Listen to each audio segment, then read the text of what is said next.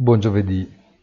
Spesso, quando si attendono brutte notizie, nel momento in cui vengono rese note, la reazione è di sollievo. Così ieri, la lettura dei verbali dell'ultima riunione della Fed, che confermano non solo la prossima stretta monetaria, ma anche un diffuso clima di preoccupazione, hanno permesso a Wall Street di recuperare un avvio molto più debole e chiudere confermando il recupero del giorno precedente.